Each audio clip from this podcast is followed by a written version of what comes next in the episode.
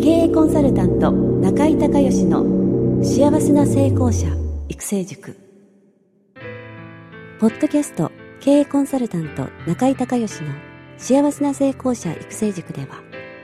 脳科学心理学とマーケティングを活用した独自のノウハウでビジネスと人生のバランスの取れた幸せな成功の実現をお手伝いします。この番組は経営コンサルタントであり幸せな成功者育成塾塾長の中井孝義がお届けします。皆さんこんにちは。中井孝義です。この番組では私がこれまでに800人以上の経営者の経営相談人生相談に答えてきた中で確実に成果を上げたビジネスと人生のバランスの取れた幸せな成功を実現するためのノウハウをベースにしてリスナーの皆さんや塾生の皆さんからの質問に私のオフィスやスタジオセミナー会場などから直接お答えします。リスナーの皆さんこんにちは。経営コンサルタントの中井隆義です。今日はですね前回に引き続きましてゲストに2代目社長専門事業承継コンサルタントの高橋修人先生に、えお越しをいただいております、え高橋先生よろしくお願いします。よろしくお願いします、えまずね、え簡単に自己紹介の方お願いします。はい、えー、高橋修人と申します、えー、2代目社長専門の事業承継コンサルタントとして、えー、社長の交代、え代替わりするときに後継者さんの、え育成を支援するコンサルをしておりますはい、ありがとうございます。まあ、えー、高橋先生はまあ中井塾5期生で、はい、えー、まあ5年ぐらい前ですね。5年ぐらい前です、はい。まあ来られて、でその当時はもう事業承継のコンサルタントとしてもうデビューされてたんですか？はい、しておりました。はい、ちょっと下ぐらいの時。下ぐらいです。はい。はい、でご自身はそのまあご自身がお父さんとの間事業承継で、はいまあ、いろいろあって、はいまあ、その経験をもとに、えーまあ、スムースなバトンタッチということを、はいえー、のサービスを、ね、されているということなんですけども、はい、まあ、前回ね、あのまあ、事業承継っていうのは、え経営者のある意味一つのゴールですよね、はい、え起業して会社を安定経営してそしてバトンタッチしていくっていうのはあのまあ、全ての経営者の最後のまあゴールというか難、まあ、最後の難関壁というかね、はい、あのせっかく今までやってきた会社が、えー、その先存続していくかどうかっていう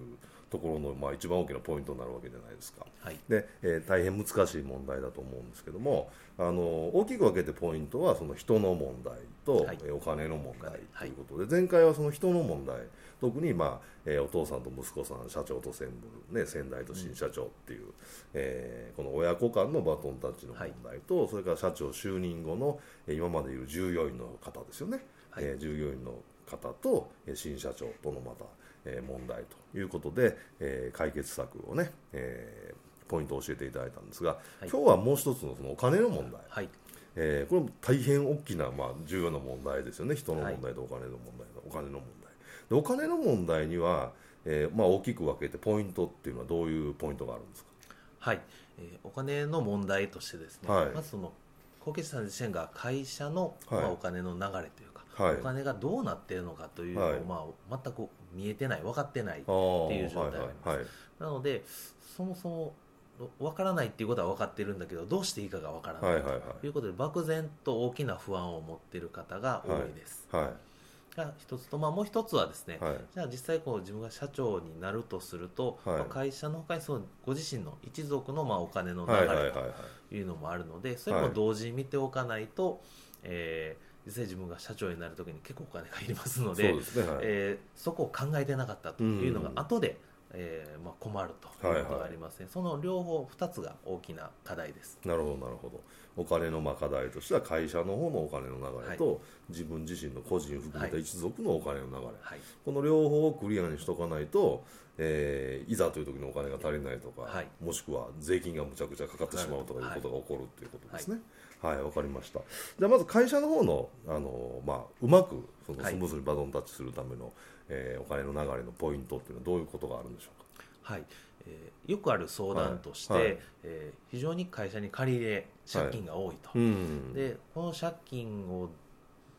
背負って大丈夫ですか、ね、というのが、えー、不安です一番の、ね、一番の不安なんです、うん、で、えーまあ、そうすると、まあ、なぜ不安になるかというとそのじゃあこの借金をどうやって返したらいいかっていうのが、うん、まあまあえー、見えてないというか、計画できてないんですよね、その月々の支払いがこれぐらいで、まあ、それを何年ぐらいするためにどうしたらいいかっていうそのお金の計画とと同時にじゃあそれを返すだけのそのビジネスの計画っていうのは当然いります、ですからそのお金を返済するためのビジネスの計画っていうのを、まあ、私は同時に考えるのと、これはやはりその1年2年で返すようなものでは不安にならないと思いますので、まあ本当に10年以上かかるとすると、じゃあ今のビジネスだけではなくて、それをより成長させた次のビジネスも一緒に考えるということで、まあ、お金が一応入り口というか、うん、あの課題ではあるんですけど結局そのビジネス全体のうん、あの支援というか、コンサルティングになっていきます。あなるほどなるほどえー、まずはその会社の方のお金の流れを、まあ、整理をして把握すると、はい、でその借り入れをじゃあどういうふうに何年計画でどういうふうに返していくかっていうのを決めると、はい、でそれをまた実現していくための具体的なそのビジネス売上を上げていくとか構築していくっていうことを、まあえーまあ、一般の経営コンサルの部分ですね、そこ、ね、ですね、はい。えー、のところも、えー、カバーしていくという、はい、まあ、なるほど、なるほど、えー、それ結構大変なボリュームですね。そうですね、ボリュームとしては大変になりますけども、うんうん、そもそも今の、はい、えーこのまま返せるのかとか、はいはい、まあ、ビジネスがこのまま大丈夫なのかっていうのは、うん、やはり工芸士さん自身がどちらかというと、まあ、今の親父がやってるからというので、はいはい、少し一歩引いてるというか、うそういうのをこう主体的に考えてないことが多いので、はい、余計にこう不安になることが多いですから、じゃあ自分が社長になってこの会社のビジネスをどうするかっていう時に、もう一つこうスイッチが変わるというか、あのステージが一個上がるということで、お金の問題も徐々にクリアになっていきます。なるほどなるほど。分かりました。でもう一つのその一族の問題ですよね、はい、ごご自身を含めた。そのお金の流れっていうのも多分把握されてない人多いでしょうねこれは。い。多分お父さん一人でやってるでしょうね、はい、あのよく中小企業の経営、はい、今の経営者さんがやっぱり、えー、会社だけでなくご自身のお金の流れというのもあの、うまくその会社なりの今ベストのやり方をしてるんですけども、うん、それがじゃあどこにお金が回って、うん、どこに溜まってるかというのが本当にあの本人さんしかわからないと、まあ、後継さんにはわからない状態なので、うん、えー、そこがなんか、まあ、見えてないんですけど実は大きな問題になっています。でそもそもその、え現現社長お父さんの方も、はいえー、なんとなく感覚的にやっていて、それが本当にその計画的にちゃんとあのできてるかどうかってこれもわからないですよね。そうですね。そういう財務、はい、例えば財務コンサル的な人を、えー、入れて戦略的に、うん、あのお金の流れとか相続とか、はい、まあそれこそ株式の評価から含めていろんなことをやってたらまあ問題ないでしょうけど、はい、お父さんが感覚的にこっちの方が良かれみたいな感じでやってたら、本当にそれがいいかどうかもわかんないっていう多分そういうのもケースとしてあるんじゃないですか？そうですね。あの今の社長はやっぱり自分の、はい、まあ、あの資産とい。うことを、まあ、まず増やそうというか、はい、当然それをエネルギーに何十年も仕事頑張ってこられたんで、はい、それはすごくできてると思うんですけどじゃあそれをいざ今度、まあ、受け渡す、うん、まあ、自分の子供たちに受け渡すということに対して、そこまであの考えているというか意識がいっている、うん、もしくはそこまで情報を知っている方も少ないので、うん、えー、何もせずそのままのままずっと ただお金だけがたまっていまっていくと。そうそうたまればたまるほどそのお金を受け渡すのに、えー、難しくなります、ね、難しくなりますし、はい、えー、逆に税金とかい。ろんな費用もかかるので、はい。はい、後でえこんなにお金がいるのということになって困ります、はい、はい、困りますよね、はい、でそれは具体的にどうするんですか？はい、えー、そ何でもそうですけども、まあ、時間がこう急に短くなるとやれる方策はあの限られてくるので、ね。はい、まあ、できるだけ長い期間をかけて、はい、まあ、5年とか10年をかけて、はい、今あるそのお父さんの資産をまあ息子さんもしくは娘さんに徐々に移していくっていうやり方が、これも当然こう法律上認められたやり方がありますので、それに沿ってやっていくとい。うのが一番の、まあ、王道のやり方です。例えばその資産がね、はい。えーまあ、1億円、まあ、分かりやすく1億円あると、はい、で、えー、生前贈与だったらもうそれえーと、5割以上税金取られますよね、はい、で、えーまあ、お父さんが急に亡くなられて、はい、相続っていうことで、まあえー、息子さん一人でではい、でお母さんがもう他界されてたとしたら半分そのまま、はい、なんで4割ぐらい4割5分ぐらいですかそうですね。ね。4割5分。ぐらい、もうなんか4500万ぐらい持ってかれますよね、はい、で、えーまあ、そういうことがないように、事前にできるだけ長い時間をかけて、はい。えーまあ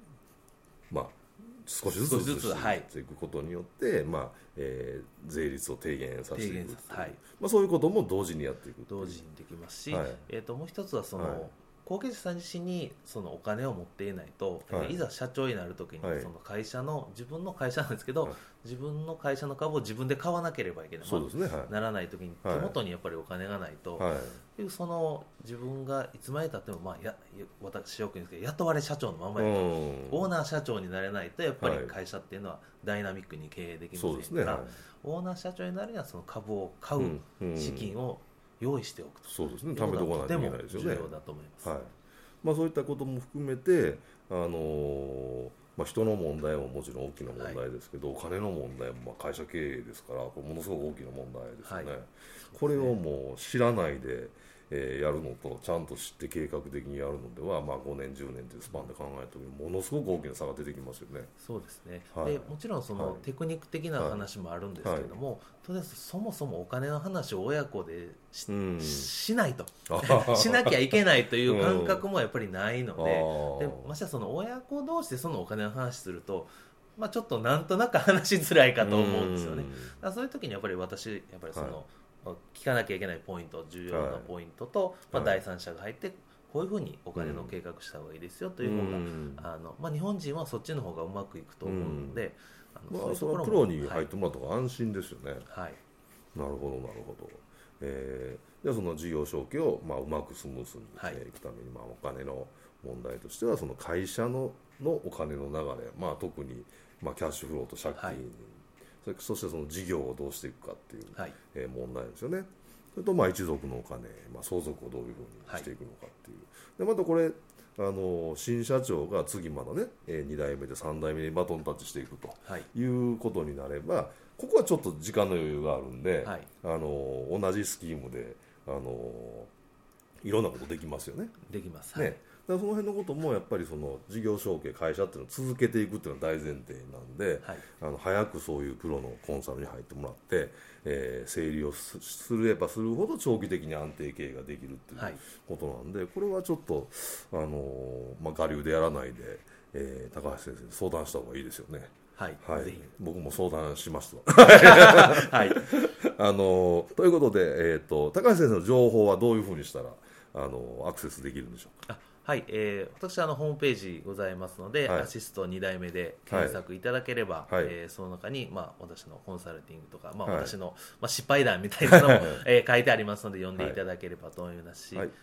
セミナーも、えー、開催しておりますので、はい、ぜひそちらにお越しください。はい、アシスト2代目ですね。アシスト2代目で検索とい。うことで、はい、えー、今日は2代目社長専門事業承継コンサルタントの高橋修人先生に、えー、ゲストとしてお越しいただきました。高橋先生ありがとうございました。ありがとうございました。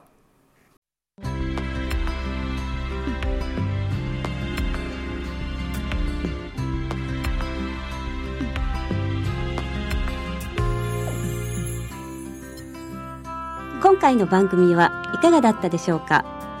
あなた自身のビジネスと人生のバランスの取れた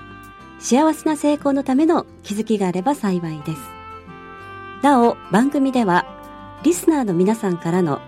中井隆義へのビジネスや経営に関する質問を募集しています。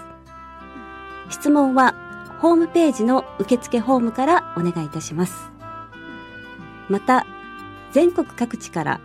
約400名の塾生が通う幸せな成功者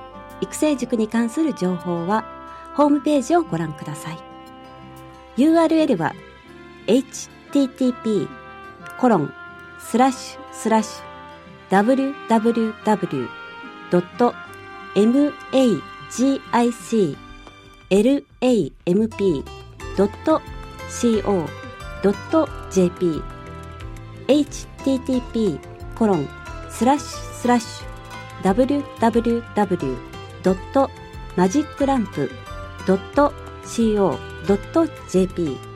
または中井隆義で検索してください。ではまたお耳にかかりましょう。